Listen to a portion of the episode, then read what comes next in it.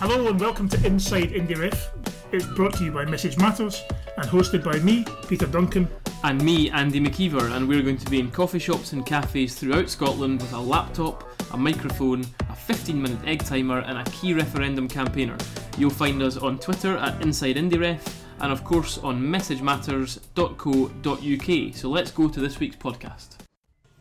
Hello and welcome everybody to our latest podcast. I think if I can count properly, it is podcast number 10. I think it's podcast Correct. number 10.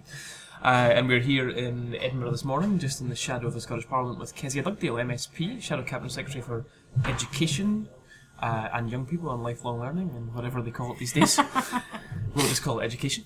Um, and regular on our screens during uh, independence referendum uh, debates. Um, speaking of debates, we are just uh, finished with the second of the two. Um, leader, I'll call them leaders' debates I suppose they officially are leaders' debates.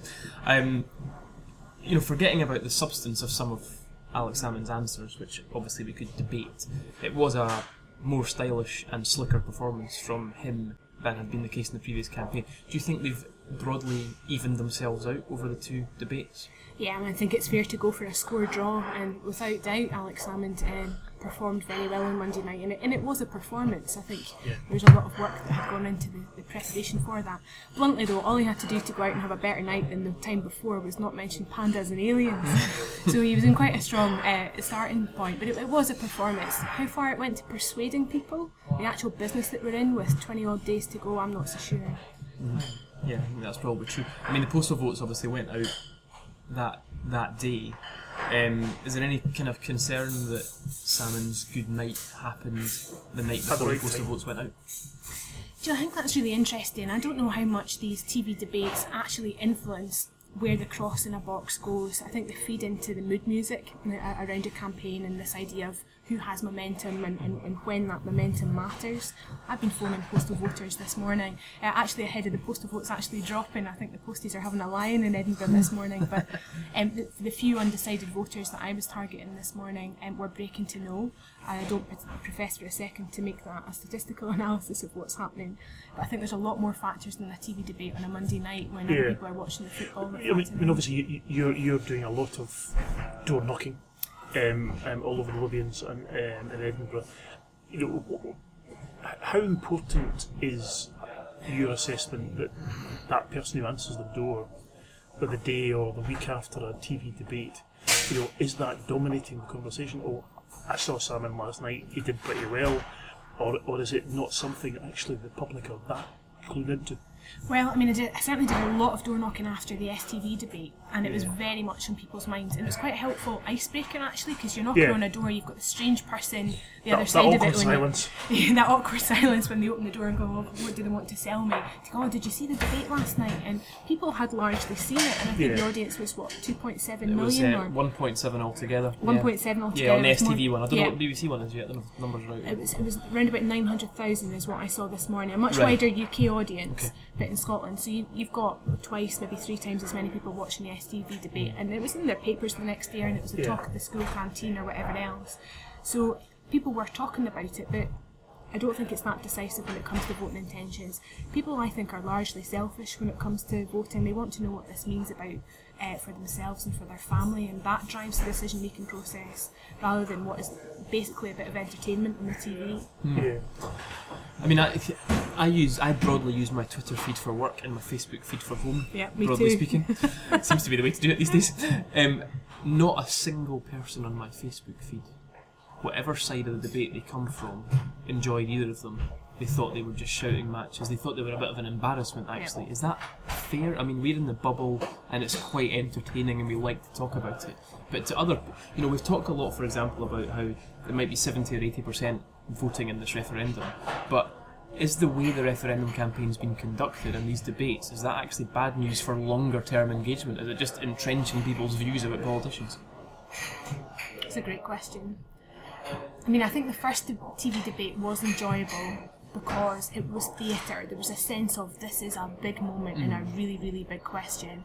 Um, for the second debate, I approached actually genuinely looking for an advancement on the issues, a bit more detail. I find it so frustrating because it was a shouting match, but then I'm not looking at it like an ordinary voter is. I'm in the political bubble and absolutely know which way I'm voting. Can I look at it in the same way that somebody who's undecided is? Uh, I- I'm not so sure.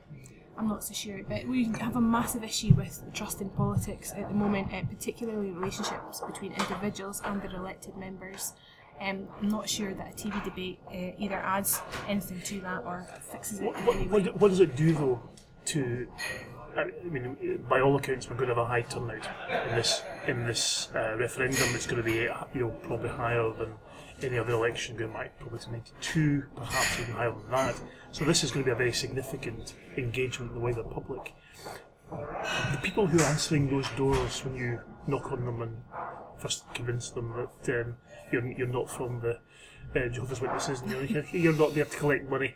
Um, it, the people who are answering that door, uh, is it obvious those people who have not, who are thinking about the issue but haven't actually been engaged in the last few general elections or Scottish elections? Well, we know, um, as canvassers, we know Of course. because we've got the mark register on our sheet. But, uh, so but I suppose what I mean, is, can you tell from the demeanour, from the way in which they engage with the debate, There's is there something, are they, are they sparked up about it, whereas they haven't been sparked up about politics before?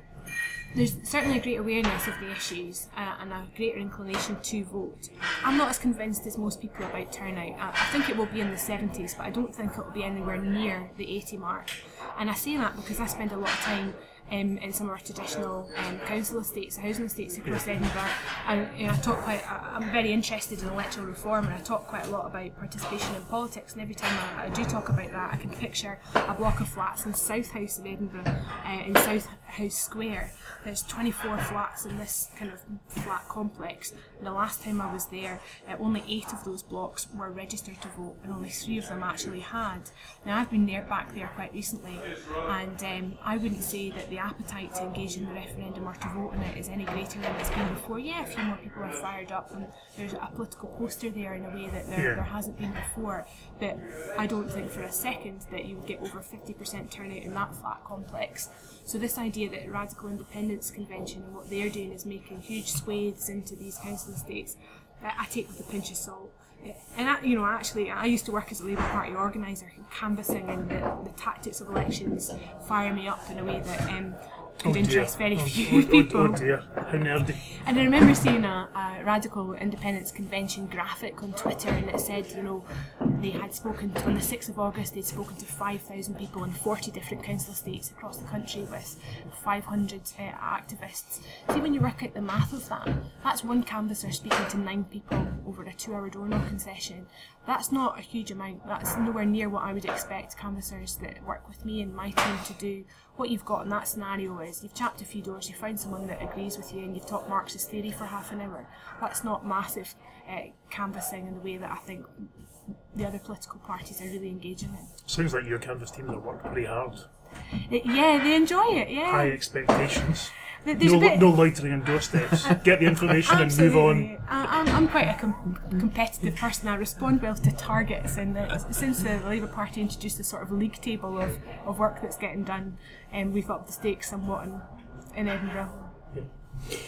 Like, Can we move on, move on, um, Kezia, to? Um, I mean, a lot of this debate has been about rather than the power that would come with um, with independence, although clearly all the powers will come with independence, has been about the kind of policy um, policies that the, the two sides would see as being important. You know, obviously, yes, Scotland in particular has looked at issues whether it's whether it's trying to bedroom tax or welfare issues and so on, which are not actually about the powers themselves. It's about, how how those powers could be used. You, you've written recently about particularly child childcare and how that it can be um, a, a significant issue in this in this whole debate. Where do you think that issue lies as far as Better Together is uh, concerned? Is it something where you are seeing an opportunity um, uh, to respond to what was in the early days quite a high-profile issue for Yes Scotland, particularly at the time of releasing the white paper. Well, oh, that's it. It was right at the forefront of the white Yeah. paper, and it was astonishing to see at the time an issue like childcare, which is entirely devolved to the Scottish Parliament, put at the forefront of the case for independence. And I was tempted to dismiss it, to call it out for, for what it is, as cynicism, an appeal to address the Yes campaign's problem with women. They do have a, a notable problem with women in their polling, and the childcare policy is clearly linked to that. Mm-hmm.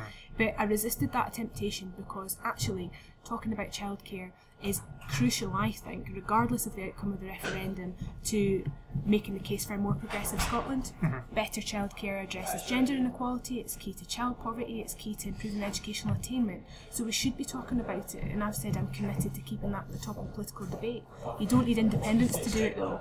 Yeah. And actually, I thought what was so interesting was that they stopped talking about childcare, and I haven't seen it in a leaflet for a wee while now since it was proven that they'd done no economic modelling whatsoever on, on the case that they put forward in their white paper. And, and, and so this is there's no economic on, on the recycling of money that's necessary to fund it. Well, yeah, what Alex Salmond was trying to make out and say was that this policy would increase the number of women participating in the labour market, and a 6% increase would be 100,000 more women going to work.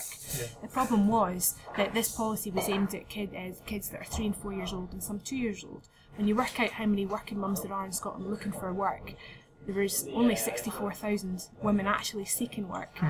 and their policy was based on 100,000 people going to work. Now, simple mistakes like that, right at the forefront, show that it's probably driven more by electoral tactics than it was substantive policy. Well, I, I, you know, clearly, their the whole strategy behind the campaign from day one has been attracting a traditional left-wing vote because they know that without that, especially in the West Scotland, they simply can't win without that vote. But do you think, in principle, it is objectionable to have a referendum campaign which is so policy based? You know, isn't that the preserve of elections rather than of referendums? And shouldn't it just be about where power lies rather than what you're going to do with the power? Or do you think it's fair game to have policy as part of the campaign? I think it's fair game to have policy in there actually because for me the thing I find frustrating about constitutional debate full stop is it is that discussion about where power lies rather than what it's for. So let me give you another example on welfare. One of the cases that the, the Yes Scotland campaign are putting forward is that they, they want independence because they want greater power over welfare. That speaks to left uh, left-wing voters in Scotland about the bedroom tax, about the cap on welfare. But there's nothing in the white paper about how welfare would be improved in an independent Scotland. There is no greater offer. There is no alternative. Only the suggestion that it would be better. Now I think there's a falsehood there. If you're going to go out into the housing estates and say to somebody on disability benefits, vote yes because your benefits will be better, I think they're entitled to know how. And it's not just the economics of how that tops up, how you can tax, uh, have tax cuts and improved welfare. It's literally what does that mean for that individual? What do you want that power for? What are you really materially going to do to improve that individual's life? Other than what they've done, which is just give false hope. To, to be hypothetical for a second, this, this all starts to speak to a potential narrative for a Labour Party um, agenda running in, running towards 2016. When you know, if, if there's a no vote, which I'm sure you would suggest is, um, is is what you expect to happen. If there's a no vote, you're going to have two parties which have set themselves up as being um, centre-left parties competing in the same space. How do you think child is, is childcare one of the issues that you can use to differentiate yourselves from the nationalists in that in that campaign? Yes, and I'm committed to doing that. And, and the difference between what Labour Is it, has it been missed in the past? Is it an issue where Labour have not been been uh, um, prominent enough in the past? No, I think you'll find the Labour Party's been the only party that's really been advocating for increased childcare over decades. It was the women's movement, the Labour's movement, movement, and the trade union movement that have been advocating the right to childcare for decades. It was the Labour government in 1999 that introduced a right to a nursery place for all three and four year olds. I think Labour's record there is pretty much uh, impeccable in that regard.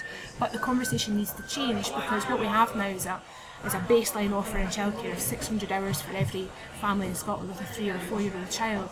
There's a point, I think, where you've got to get away from this retail exchange, who's got the best pledge card on, on hours, and actually look at the nuts and bolts of what that childcare offer is. So I meet mums all the time who have a right to a childcare place, but they can't take it up because the council nursery can only give it to them on a Monday and a Thursday, and they work Wednesdays and Saturdays.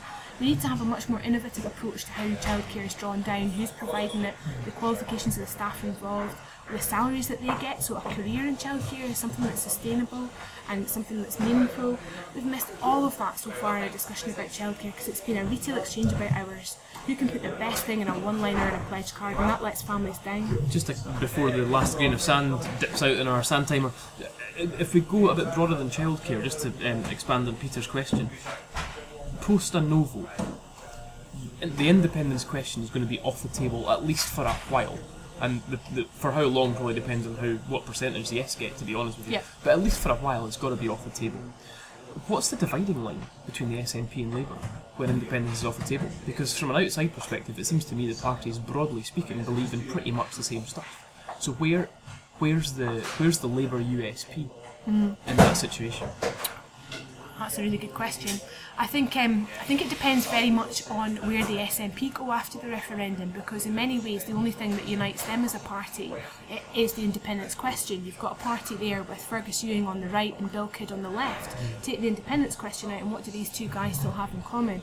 So the direction which the SNP takes will be really really interesting. And they might splinter, do you think, in that circumstance? Well, I mean, I've heard that theory. Um, I, I couldn't profess to have enough knowledge about their internal workings to know where it's going, but there's no doubt that the SNP's objective in recent times is to try and out Labour Labour with, with the objective of winning the independence referendum. When the referendum goes away, the SNP will have to redefine themselves. That's not a job for the Labour Party. We know very firmly where we are and what our offer is, and we're the ones actually that are trying to grapple with some of the big questions, like the fact that we have an ageing population.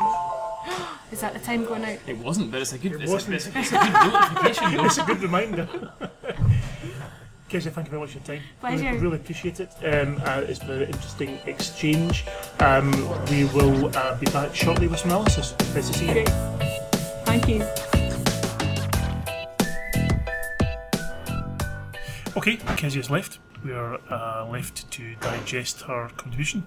Uh, I, thought, I thought interesting suggestion, perhaps a bit of, um, dare I say it, suggest a bit of spin in as much as you know, clearly the, the debate on um, on Monday night is going to have an effect on the campaign. I think it's I think it's I think it's not.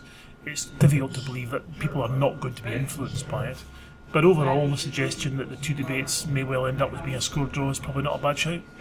It sounds about right to me. I think the only problem for Better Together is that you, you'd rather win the second one than the first one, probably, because it's most fresh in people's minds, especially with the Boso votes going out. But, if- although I mean, the, the polls would indicate that it hasn't changed anybody's view of. If I was better together, I would have agreed to one debate because, in, the, in, the, in effect, the first debate was always going to be better for them than probably they expected, and it was going to be poorer for Salmond than we expected. And I certainly wouldn't have agreed to an hour and a half of head to head, you know, Far exposed to too long. salmons. Far too long. We should have, should have cut it Far uh, too long. right back. But again, the usual the usual stuff about is the was the audience balanced or wasn't it balanced? And um, uh, it, frankly, in my view, and I know we disagreed on this in the first debate when I didn't think it was great telly. I didn't think this was great telly either. I have to say, very formulaic and frighteningly live, live across live across the world. I mean, C-SPAN US covering it live, and when you just stand back on these things, turn the sound down, and just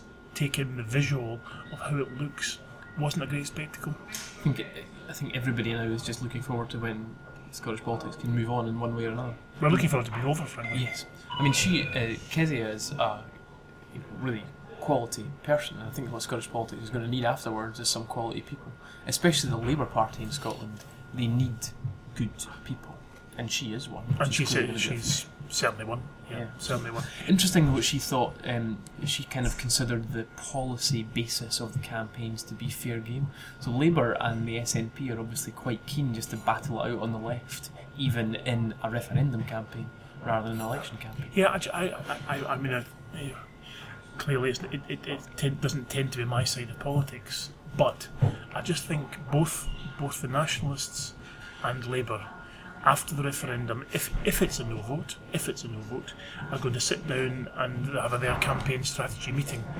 And I think both of them are going to say, the nationalists are going to say, well, our overriding strategy is we're going to try and be to the left of Labour. And Labour are going to sit down and say, do you know what, we're going to try and be to the left of the SNP. And that's how we're going to win. And, th- and that is, is, has the potential to be, I suppose, quite an interesting dogfight. and a cat fight, but actually, is it going to create good politics, good government?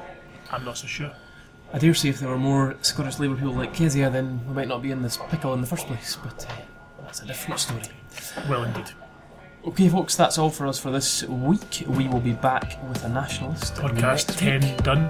We are, we are 10. officially in double figures. 10 out. See you later, folks. See ya.